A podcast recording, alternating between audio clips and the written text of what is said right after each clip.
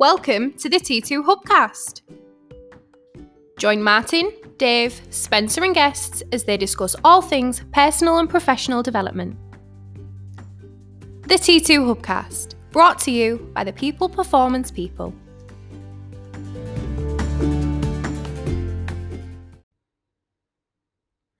Welcome to the T2 Hubcast with me, Spencer Locker.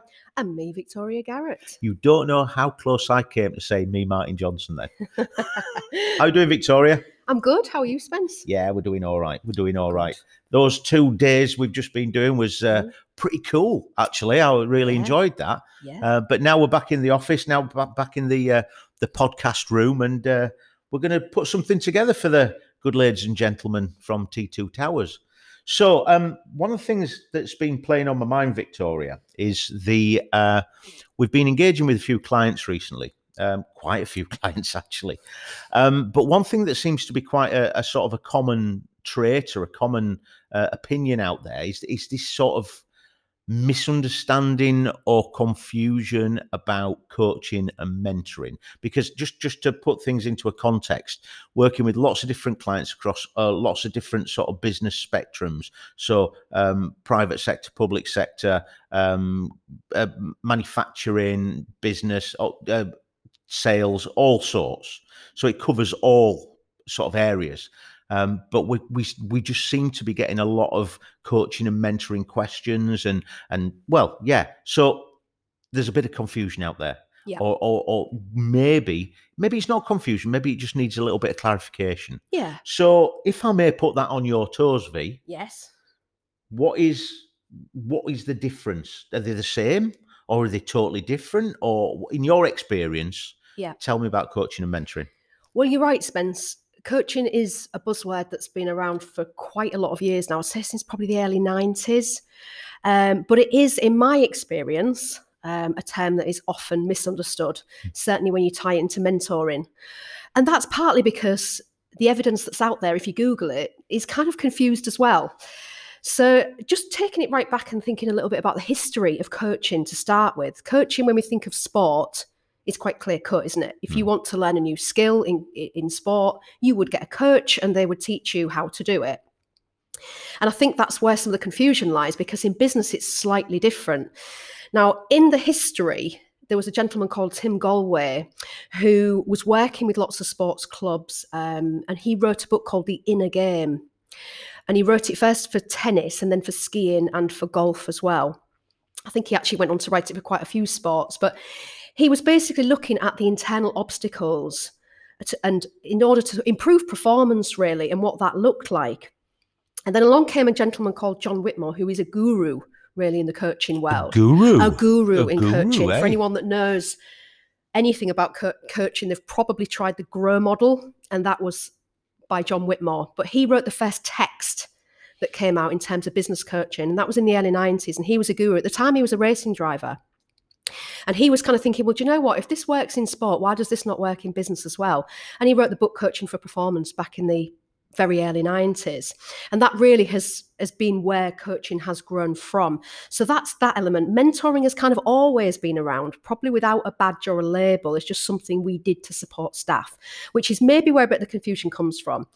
But if we think about them in terms of approach and tools, they are very different approaches. And when I like when I teach it, I try to teach them as two individual tools that then once we understand what they are independently, we can then bring them back together because they can be used interchangeably. So, coaching is very much creating space for somebody to reflect and to unlock potential in order for them to grow, ultimately, to empower them, improve self esteem. The net gain is performance. Okay. Mentoring is when we have seen or somebody's come to us with a skill gap and said, I've got this new bit of software. I don't know how to use it properly. I'm not getting the best out of it. Or I'm new to this post and I don't really know where best to sort of spend my time or where to focus my attention. They're crying out for a mentor, someone to take them under the wing and say, let me show you. Let me facilitate hmm. some guidance. Maybe you need a bit of training, but let's let's put a program of support together. Whereas coaching is the polar opposite. The coach doesn't speak, they do very little talking, they just ask big, powerful questions in order for the coachee to reflect and to come up with their own decisions. Does that make sense? So they are very It does. different in approach. Yeah, and and you can you can sort of predict where the confusion could come from because if if somebody uh, let- let's say for the sake of argument somebody in L and D uh, with uh, internal L and D or HR or whatever if they were approached and sort of said sort out some coaching and mentoring and their only experience of coaching and mentoring was their sports experience then when they if they approach coaching and mentoring from that sports direction it's sort of the other way around to how business does it Yes. uh, that's my understanding of it from what you've, Yes. you yeah. So we could see if they come into contact with somebody who is a business coach Mhm. or a business mentor, and they try and sort of there's, there's the disconnect there, isn't there? There's a Yeah. little potential for a, a bit of a disconnect. yes. You know what? Thank you for that. That's it's, it's nice to actually sort of get a little bit of clarity where that's concerned. So, okay. So, what about the application? I mean, whereabouts would you use coaching, and whereabouts would you use mentoring? Which which approach is best? Well, sometimes people will come to us with a need Right. and we can unpick it from there. Mm. Sometimes we can see a need or a gap and we can ask for it. It's, it's much better, certainly for coaching, if somebody comes to you then you go to them because sometimes, in, again, in my experience, it can be seen as punishment when you say you need coaching. It's like, what have I done wrong? You know, and it's not that at all. But if we look at it in its most simple terms, I would say coaching works very well when we've identified some sort of personal issue that's blocking performance. So this could be a lack of confidence.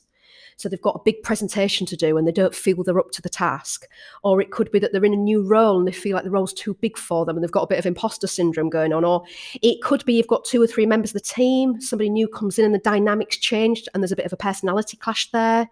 They might be struggling with time management, feel overwhelmed. Anything that's kind of got a um, an emotion attached to it or something personal attached to it is usually a coaching um, Right. approach okay. as opposed to a mentoring approach, which is usually more aligned to professional development, in my experience, which is when somebody needs additional skills.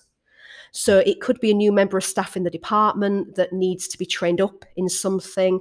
It could be somebody struggling with a new project. They've been given a project to do and they've never done project management and they don't really know where to start. Much more skill gap led. Does that make sense? So having an initial conversation with somebody will help you dictate which route you head down to start with. Mm. Not to say down that route there Mm. won't be some interchanging, actually something, oh, right, we might need a bit of mentoring here on that or mentoring to coaching. But you would start with an initial plan, Right. one way or the other. Right. So um, I think uh, we've seen it in, in a number of organisations where, um, let's say, for the sake of, sake of argument, a project has, has been suggested or, or, or a, a need has been recognised for a certain um, a, a, a sort of journey in a certain direction, uh, and maybe uh, a junior or an inexperienced uh, staff member is sort of tasked with this. But alongside of that, they say, and uh, along the way, you'll be mentored by such and such. So eh, that might be a more experienced member of staff. Uh, and you know what? This might even be that sort of progression planning. Sort of saying, right, okay, then so this senior member member of staff who's very experienced, but maybe going to a different employer or a different branch, or or maybe even retiring or something like that. So what you're doing is you're bringing somebody in early doors, and you're getting them to mentor them, sort of passing on the benefit of their experience, maybe Yeah. uh, yeah. in the sense that, well, you know what? Eventually, I'm going to bang out of this, and you'll be flying solo.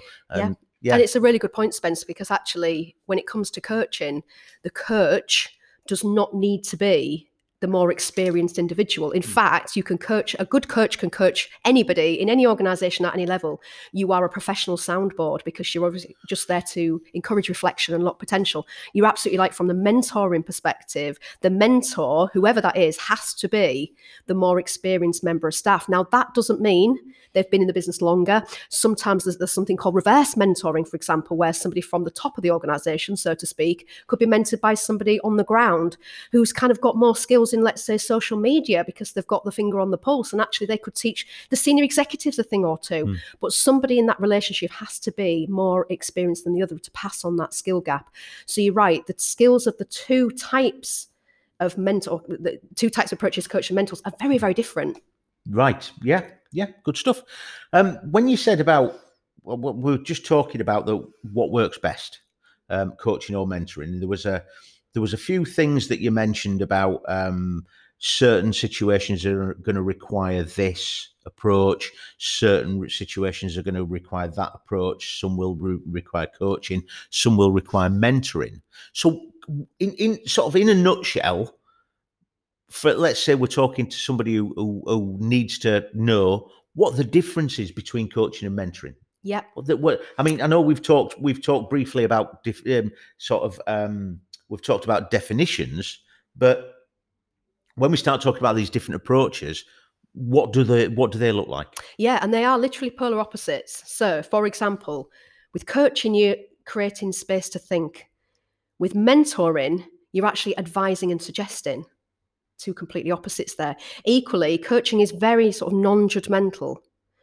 With mentoring, you may need to make judgments because you're going to be actually observing somebody, perhaps doing something, and then giving them feedback or, can I give you some advice on this? The coaching needs not be the expert, the mentor needs to be the expert. With coaching, we're looking at different questioning techniques. So we're looking at open questions or non directive questioning, as opposed to mentoring, where we would actually want to clarify certain elements and get to grips with what that person knows and understands. So we're going to be much more directive in our questioning, asking more closed questions. So we see very much coaching as being more of a hands off approach in general, mentoring much more of a hands on approach. So you can see just from those hmm. few examples, they really do sit at opposite sides of the spectrum. However, you can overlap the two. And the only the way you do that is quite simple. It's by asking for consent, which might sound a bit strange. Mm. But if I'm coaching somebody and I'm in that open, asking open, non-directive questioning, but there's something that I think I could share with them that I think they'd really benefit from knowing because I have similar experience in that field, I wouldn't just share that without saying, I've got some ideas that I'd like to share because I've got some experience in this field. Would you like me to share them with you? If my coachee says no, I keep my mouth shut. If the coach, which never happens, Hmm. if the coachee says yes, please do, we then move across into a mentoring role where we're now advising and suggesting. And that is how we move between the two types of techniques. Mm. So I'd be asking different questions, now advising and suggesting. Right, right. Because that actually, uh, about halfway through your answer there, I was thinking, well, right at the beginning, I was thinking to myself, so, so they're opposite ends, so the sort of binary, it's a binary choice and they're mutually exclusive. But no, that's not the case. You, you, Yeah. you just alluded to that, where we're sort of saying we're, we're we've got that opportunity where, what did you call it? Consent. Yes, if we ask consent's probably the best word I can think of, but Mm. we basically have to ask permission. Yeah. In order to move across into that role, because actually with coaching, it's not our place to advise and suggest. It's for them to have that space to reflect. So it's not my place to talk and tell. Hmm. If they want me to because they're stuck and I think I could help, then with permission I can do that. Yeah. And that's where I become the mentor. And this is Mm. where coaching and mentoring work really beautifully together with a combination of the two. Right, right. Oh, right. Okay, okay. So some people know this, some people don't, but sort of questioning people is a bit of a hobby of mine. and um, you mentioned about when we were talking about um, the differences between the the coaching and the mentoring. You talked about directive and non-directive questioning. Can you can you tell talk a bit about that, please? Yeah, which uh, is, is a bit of a, again, they're quite sort of difficult terms to get your head round, aren't they? But ultimately, we're talking about open versus closed questioning techniques or open versus closed stroke clarifying questions. Yeah. Um, and this is, in my experience, one of the biggest issues that, that people have when they are coaching or mentoring is they get a real block as to, I don't know enough questions. I, I don't know where to take the question in, and they get really mm. hung up about it. And when I first started training to be a coach back in 2010, I used to have like two or three sheets of A4 with like just hundreds of questions on them that somebody would say something and then I'd have to sort of scan the questions to think what's the next best question to ask to go off in a certain direction. And obviously that just stilts a ni- nice organic conversation, really. So it really is the one thing as a coach or mentor that you have to really get to grips with and become good at asking the right questions to elicit the Mhm. information that you want to guide somebody from point A to point B. Right. But there are some fantastic models out there, certainly within the coaching arena, like the grower model that I mentioned with John Whitmore. But there are others, the Oscar model, the Fuel model, to, to name but a few there, that can be used to help guide you through that questioning technique that keeps it really simple. And you Mm. can actually coach somebody in as little as four questions. Oh. And you could repeat those questions with almost every member of staff in whatever given circumstance. So you Right. can coach very quickly and easily. Hmm. And the more you realize it's just actually a dialogue, it's just the way you ask the question, then you don't worry so much about the question. You just worry about the way you're asking it. Does that make sense? To, Yeah, in order to get what you need out of it. So Yeah, it's makes a lot something that sense. does people do worry Hmm. about, but they shouldn't. No, and and uh, just just sort of sticking with that sort of agenda for the moment. Um, we a lot of organisations we work with, particularly recently, uh, when we start talking to them as individuals, as teams, as as as complete organisations, one of the things that uh, is very important to people is effective communication Mhm. and uh, uh, and as much as as much as they say effective communication, sometimes they don't really realise that effective communication is both transmit and receive. Yeah. It's listening as much as it is asking. So when we start talking about the the different styles of questioning, the the um, the directive and the non-directive questioning, uh, and people getting fixated and worried about which questions which, how Mhm. do I know what question means this, and what it, it's not so much worrying about that, but making sure that you focus on what the answers are, because the answers can inform the direction you go, the length of the engagement, the ma- uh, amount of understanding, that uh, so on and so forth. Yeah, you're absolutely right. And especially for coaching, listening is one of the key skills that you will need as a good coach because they are doing the majority of the talking. And you're right what you say. We coach the whole person. Hmm. We don't coach them just personally or professionally. What they bring to work is their whole self, and we have to do that. The challenge here in this COVID world Yeah. is that we're often not face to face with somebody. So we have Mm. the luxury of being face to face. You can see the body language, you Yeah. can see the leg you know, sort of moving up and down as you're talking. And, Yeah. and as a coach, you're thinking, why there's some anxiety there sitting Mm. behind that question that I need to unpick. We don't have that when we're sitting staring at a screen and we're only seeing sort of head and shoulders, which makes it so much more challenging. And sometimes you don't even see that. no, if they've got the no, could be- they could be on the telephone. We could coach, but it's fine. Mm. It just means we have to sort of explore things a little bit deeper Yeah. and go that to the extra mile. But you're absolutely right. It's not just about the questions; it's about observing the person and the body language and the effective comms. You're right. Yeah, Right. So, what about the benefits of coaching? I mean, yeah. We've we've talked about um, what the sort of the definition of coaching. We talked about which sort of pr- approach might work best. What sort of approach? What what um, application, if you like. Mhm. Um, so uh, uh, we've talked about the the differences between coaching and mentoring, and uh, the fact that they can be opposites, but actually they aren't mutually exclusive, and they can be intertwined. And we talked about the sort of the question questioning styles that we can use, or the two basic questioning styles we can we can apply. Um, but we don't really think about what coaching and mentoring can give an organization. What are the benefits? What are the what can an organization expect? results wise from an effective coaching and mentoring program. Well, there's a lot of research out there that shows the benefits to organisations, not just to the individuals involved, but to the people that actually coach and mentor as well. The stats are really quite huge, and what af- what often the, the the research shows as well is that those that have had coaching and mentoring often go on to want to give back and Mm. continue the cycle. So. I've heard a lot of organisations saying they want to move towards a coaching and mentoring culture, and they want to embed it in in everyday sort of application of everything that they do. And actually, when we start to do that, what we're doing is really empowering our staff because a good coaching or mentoring program, both parties will get as much out of it as each other. Hmm. So it's not just about giving your skills. If you you a good coach will learn as much in return. So what you're doing by uh, investing in a coaching mentoring strategy is you're really starting to empower your staff you're really starting to increase engagement by making people feel heard, feel valued, feel respected. Mm. Everybody's learning from everybody else. So it helps motivate teams. It obviously is unblocking potential. So once we've unblocked potential, well, the possibilities are endless, aren't they? But Yeah. the research shows that organizations that can do it and do it well have massively improved retention Hmm. and ultimately improved performance. Hmm. So what's not to like? Got you. I, I, and I do agree with what you're saying there. I, I do agree with what you're saying. So I think we've got to go right back to the beginning again at this stage now. Why aren't more organisations employing this? Is it because of a, a lack of clarity, a lack of understanding of the roles of, of, of coaching and mentoring? Because we, we talked about misunderstanding right at the beginning, didn't we? Mhm. So do you think that um, they may have tried? I mean, Obviously, Mm-hmm. there's every every situation is different, every organisation is different. But do you think that they may have tried it, got it confused, it didn't really work, so we kicked that into the bin? Mhm, mhm. Yeah, I think one of the things I hear more more often than not is that people just say we haven't got the time to do this.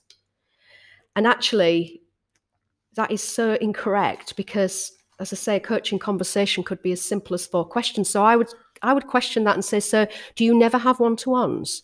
Do you not have CPD? Do you ever have conversations with your line managers, with your staff ad hoc? Do you ever go over to their desk and say, what are you doing? Mm. Well, yeah. Well, then you can coach. Mm. You don't need time to create a coaching program. It's just a dialogue. It's Mm. just the way you turn those questions around that's either you telling somebody to do something Mm. or you empowering them to give them choices to make their own decisions, empower them and in- improve their self esteem and make them feel as though they are uh, in, in control of what it is Mm. that they're doing and they have choices with that. Right. So it doesn't take time. It's not an onerous thing. It's quite straightforward. But I think the time it takes for an organization to really embed it, top to bottom, left to right, up to down, is Mm. such that perhaps they want to do it, but they're not quite sure what it is, Yeah. how to do it, and what it's going to cost, or how to sort of turn that th- those wheels around Mm. in that direction. So perhaps it's just in the too difficult to deal with pile, or they've had a go, as you say, Mm. And they've stalled. And I've worked with organisations that have spent many, many, many months, weeks, hours around the table just trying to distinguish what does coaching and mentoring even mean. Yeah. So they've not even got past first base before Yeah. they've moved on from it. But I suppose if nothing else is shared from this session other than um, don't be scared of it, give it a go, just Mm. embrace it and start to learn or come on one of our courses where you can learn some of those simple techniques to just start that snowball rolling, you'll soon see the benefits. Mm. There's lots of light bulb moments to be had Yeah. um, and re- real opportunities for growth. So, Right. And it certainly sounds to me that um, it's a skill set, both coaching and mentoring. It's a skill set that's almost essential Mm. for a good manager, good team leader, good supervisor, somebody who is who is um oh, I, I don't like to say the word controlling, overseeing, um, possibly uh, a role model, somebody who is has, has got some people working for them um, to actually empower them and Yeah. to give them um, add to their skill sets. Then maybe you've got to sort of encourage. may- Maybe it might be one of these CPD things where where you're sort of looking at somebody and saying, right, you're now a, a sort of reasonably experienced manager or leader or or whatever you want to call it. We need to get you. We'll put you on a coaching and mentoring course, or something like that. Just so, Mhm. so, and and again, it might not necessarily be you are a formal coach or a formal mentor, Mhm. but allowing your interactions with your team yeah, to have a coaching bent or a, uh, or a mentoring bent, uh, Mhm. whichever you see is is applicable. Again, it's essential tool. We talk about the toolkit, don't we? Mm, yeah, Engineers have a toolbox, uh, and this toolbox holds many tools, uh, but you're not going to use every tool on every job. Yeah. But the moment you get to a job where you need a certain tool and it isn't in your box, you can't do that job effectively.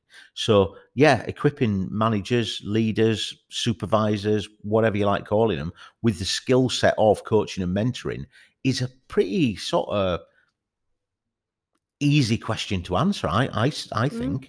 Probably one of the most underutilized leadership approaches out there, really. But those that do and invest in it and get it right see the results almost instantaneously. I did a session once in a in an organization, and um, I tasked the leaders to go off and have a go with a member of staff on a coaching sort of uh, model. And they came back for the next session, and there was this, there was one particular female, and she said, "I really struggle with not talking at my staff and telling them what I want them to do. It just feels like whether it's coming from a control, I don't know, but it just it just feels like I would rather be that person that says, right, what I'd like you to do is this, this, and this, and, and sort of tell them Hmm. what my needs are. And by tasking her with this coaching approach and asking the same questions, but almost just another a different way around, she said, I got to this stage where I asked a question and the, the member of staff I was talking to didn't have the answer. And there was this really awkward silence. And I told them to allow that silence to happen if it happens. So she did. And she said, We sat there and it felt like hours. It was only seconds, but it just felt like this gap was. She said, and I literally wanted to put my fist in my teeth, you know, just bite my. I was just like, so wanted to jump in and help. But I didn't. And eventually the member of staff said, Well, I could do X, Y, Z. And she said she gave me something that I could then jump on and say, hmm. Fantastic, sir what are you going to do from here then and actually move forward and she said i actually saw the body language by the end of that little coaching or that conversation I saw the body language of that member of staff change. The shoulders went back, they stood a little bit taller. And they actually walked out there. She could actually see how empowered they were, that they'd come up with their own solution. And she said it was a massive light bulb that I thought, this is where I can free up so much time as a leader for myself by giving people back the tools that they need to empower themselves to make their Mm. own decisions. And it was just almost like freeing for her to think, why have I I've got it wrong so much? But when I always say when when you are coaching somebody and they go quiet, that's when the magic happens. Mm. Because when we talk about unlocking potential, when people don't have an instant answer to something, it's because they're going to have to dig a little bit deeper to think a bit deeper. And that's what we're trying to encourage. Mm. So it can be difficult to start with, it can feel awkward, but not to be scared of it and to just Mm. allow that magic to happen in those moments um, and allow people to make their own choices. They'll feel more accountable and ultimately it will drive results and self esteem. So, Mm. Excellent. Just just as we're coming up to 25 minutes now, um, just something that you mentioned earlier on, and um, and I, I gave myself a little bit of a wry smile. You mentioned about reverse mentoring, yes, um, where somebody from a senior, more senior position yes. can actually learn from uh, a more junior member of staff, Yeah. may- maybe. So, have you any experience of this? Any any sort of ex- examples that you could pull out? And I have, only only in one organisation I've ever worked with that used. There are different types of mentoring um, approaches. Reverse mentoring is one. Hmm. There's also executive mentoring as well between executives. There's one-on-one mentoring, group mentoring, training mentoring. It's all different types of mentoring strategies. Hmm. Yeah. But reverse mentoring, I think, is one that actually really empowers people, and and it allows people that wouldn't normally have access to say senior leaders that opportunity not just to have access and talk to them but to build networks with them Mm. and actually teach them something as well there's a program at the moment spence i don't know if anybody is, uh, that's listening has seen it as well called undercover boss Mm. And it very much focuses on that reverse mentoring type approach where the boss kind of goes back they sort of make themselves look different they hmm. shave the hair off Yeah. and pretend they've got tattoos and things and they go back to, on ground floor level and just talk to people and actually learn. All right they're looking at it from what's going wrong perspective hmm. but it's very much based on reverse mentoring that actually sometimes people at the top can very much i don't like to talk hierarchically but people at the top can very much learn from juniors a thing or two. And i think it's such an opportunity that's missed and it just shows you know what? There is no hierarchy because i can learn from you you can learn from me and we all learn from each other. And what better to do for a team than to all empower each other and share knowledge and never see yourself as somebody that's above anybody else? But instead we're all on the same level in that way that we've all got different skills. We all bring bring different you know qualities experience that as a hotbed we could just all throw in the pot and learn Mhm. from one another and all grow as, as together. And i think any organization that that embeds anything like that in their Mm. strategy moving forward is onto a winner Yeah, yeah.